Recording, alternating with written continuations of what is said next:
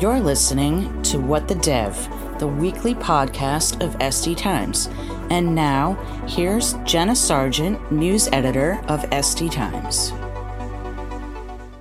For this week's episode of the podcast, I had the opportunity to speak to Gabe Monroy, who is the Chief Product Officer over at DigitalOcean. He's created and sold a number of companies over the years before landing at DigitalOcean, so he has a lot of experience across the technology space. And I'm going to be talking with him about an issue that you might be familiar with, which is developers focusing too much on the technology that they're using and losing sight of the actual problem they're meant to be solving for their customers. So, without further ado, we'll go ahead and play that conversation for you. I think it's a good one. Well, I'm really excited to to get to talk to you and kind of lean in on your experience.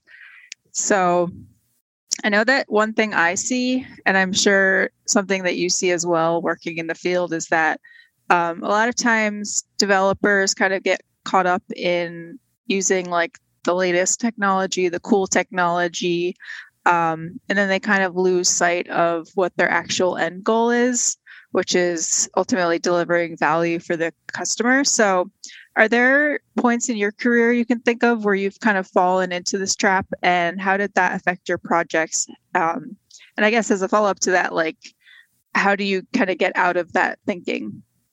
uh, I definitely have experience with that. I, I, actually like to call that hacker news driven development, right? It's like, you know, go take a look at what's on the top of hacker news yeah. and like, you know, let's just go build, right? Or get, get building with it.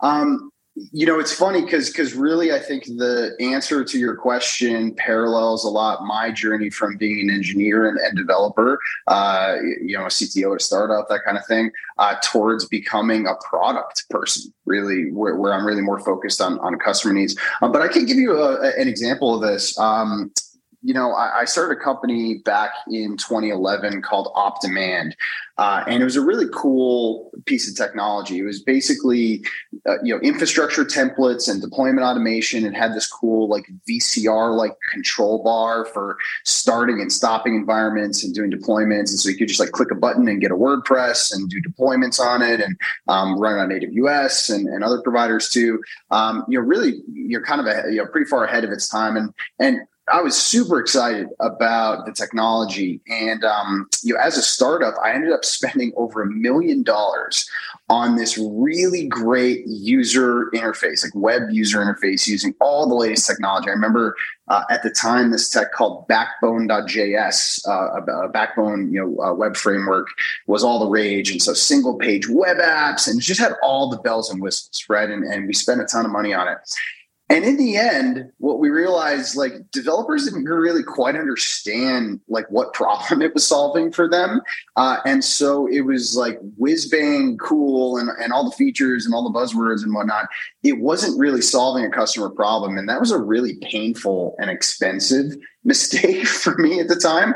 Uh, I ended up pivoting that company towards you know what ultimately became Deis, and, and that was a, a, great success. And it was during that process that I learned how important it is to talk to customers and to not just rely on you know what the coolest tech stack is.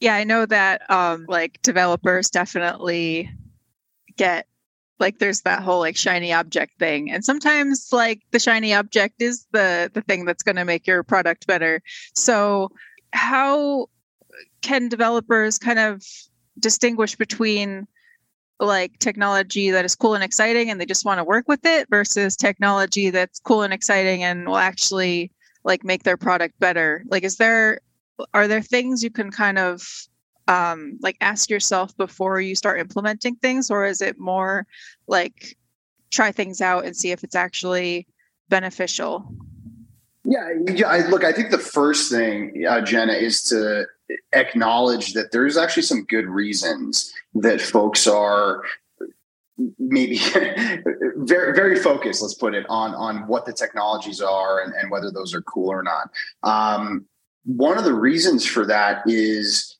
it's really important to have technology that's interesting to developers when you're trying to grow a team right um, oftentimes if you're working on a very uncool you know technology stack that's you know it's going to be hard to recruit folks. And and and we feel that pain today but you know that's also historically been true as well.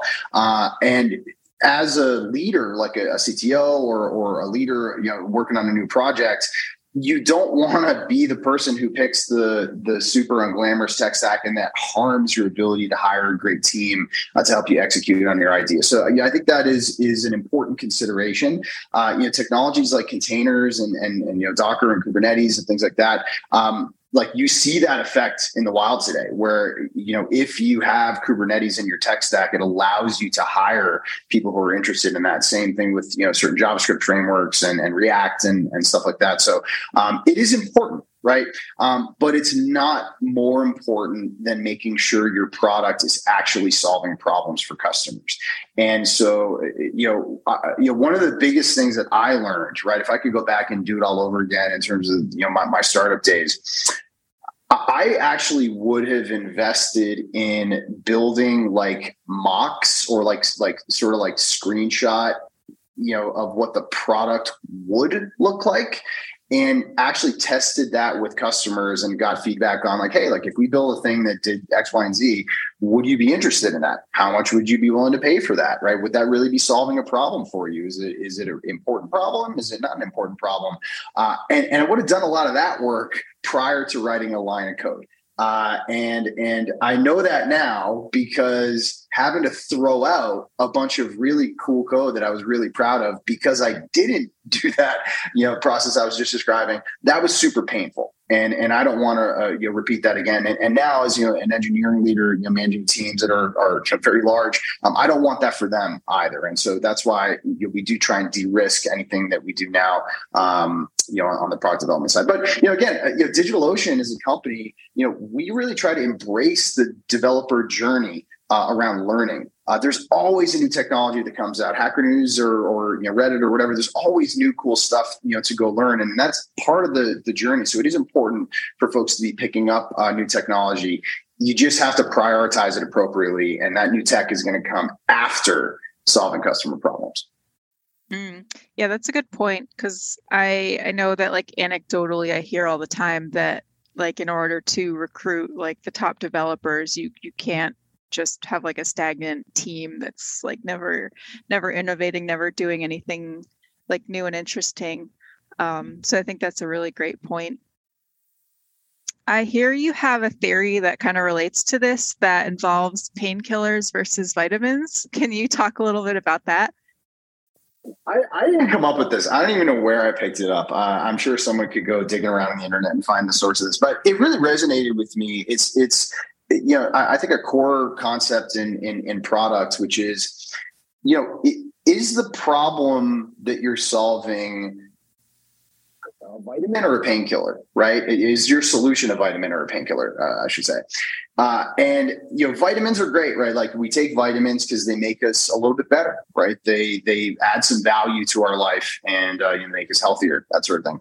Um, but sometimes we need to take the painkillers, right? Because we've got something that is just it's put us on on our back, right? We're like it, the pain is so pressing and and and it's so um, hard for us to live with and deal with that we would do anything to get rid of that pain. And, and taking painkillers, uh, you know, is is you know, when you need them, you really need them, right? And understanding whether your product or whether the technology that you're working on you know it's really important to understand is it a vitamin or is it a painkiller right because if if it's a vitamin what ends up happening is as your customers or prospective customers look to evaluate that that solution it's never gonna come to the top of the pile right in terms of their their priority. They're going to go oh this is kind of cool but like i'm busy i got other stuff going on right?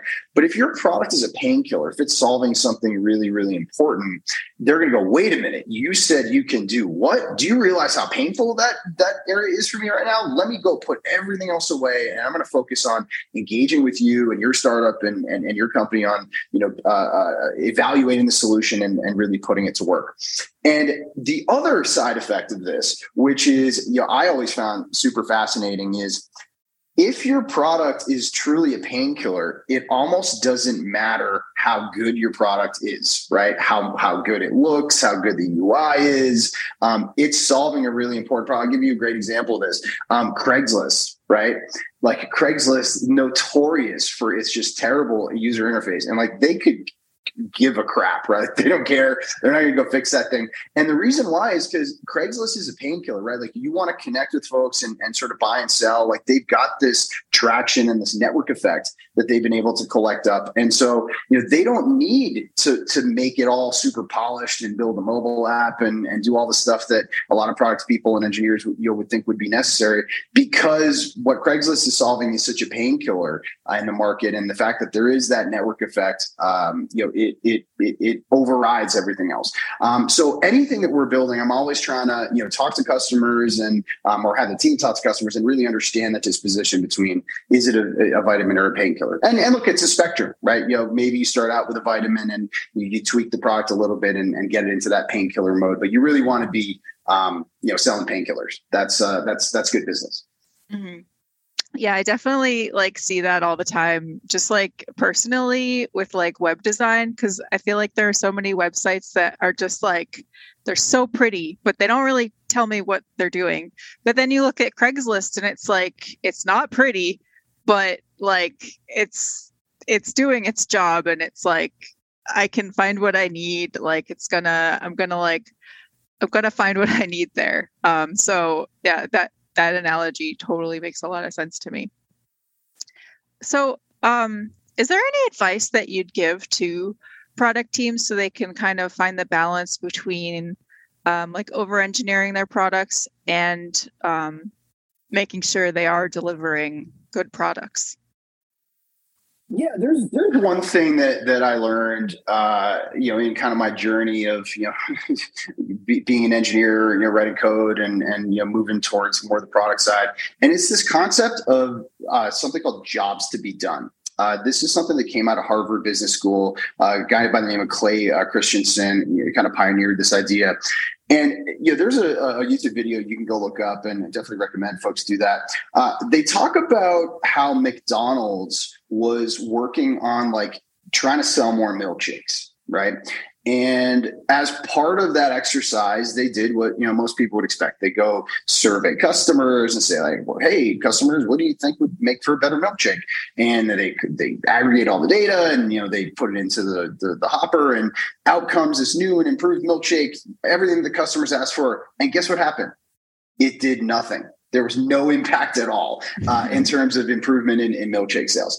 Uh, and really, what, what they learned through that is what was important was understanding what was the job that the customer was trying to get done and how could they understand that job have empathy for that job uh, and you know, when the customer goes to hire the milkshake for that job, that milkshake can do a better, better version. And so they go through this process of studying and they're interviewing customers and they're saying like, "Hey, like, so like, what are you really trying to get out of this milkshake? Like, what's your goal here?" And what they found out was that people had this long, boring commute to work and they needed something that was going to keep them engaged during their drive to work.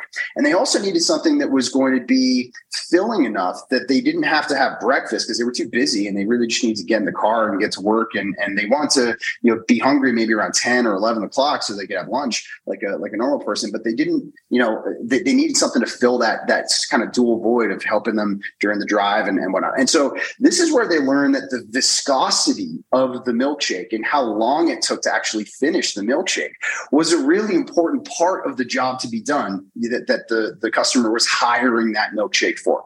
And so, you know, again, just kind of zooming out, I mean, this is a lot of, you know, uh, abstract, you know, sort of concepts, but it's really important for engineers to internalize this stuff because if you just go build all the whiz bang features, or alternatively, you just listen straight to your customers and say, like, hey, go build X, Y, and Z, you might wind up doing the wrong thing, right? And really, it's it's a lot more important to develop that deep empathy for your customer, understand what are they trying to accomplish and how can your you know everything you're doing on the engineering side work to better solve their end goal rather than maybe what they're asking for, asking for on paper if that if that makes sense mm-hmm. yeah that does make sense Before I let you go, is there um, anything you'd like to share about what DigitalOcean's been doing lately or anything that's coming up?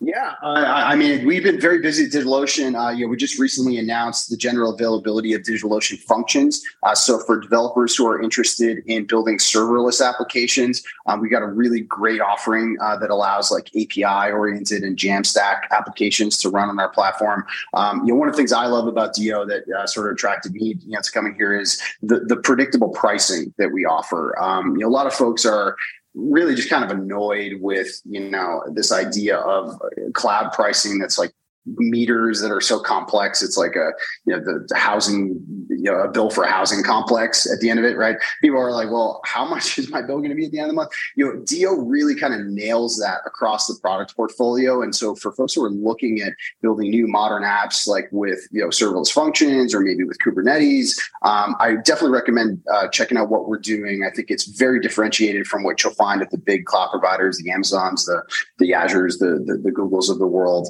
um, and and we're finding it's really resonating with folks who are in that kind of builder mentality, like the tech startup, you know, folks of the world.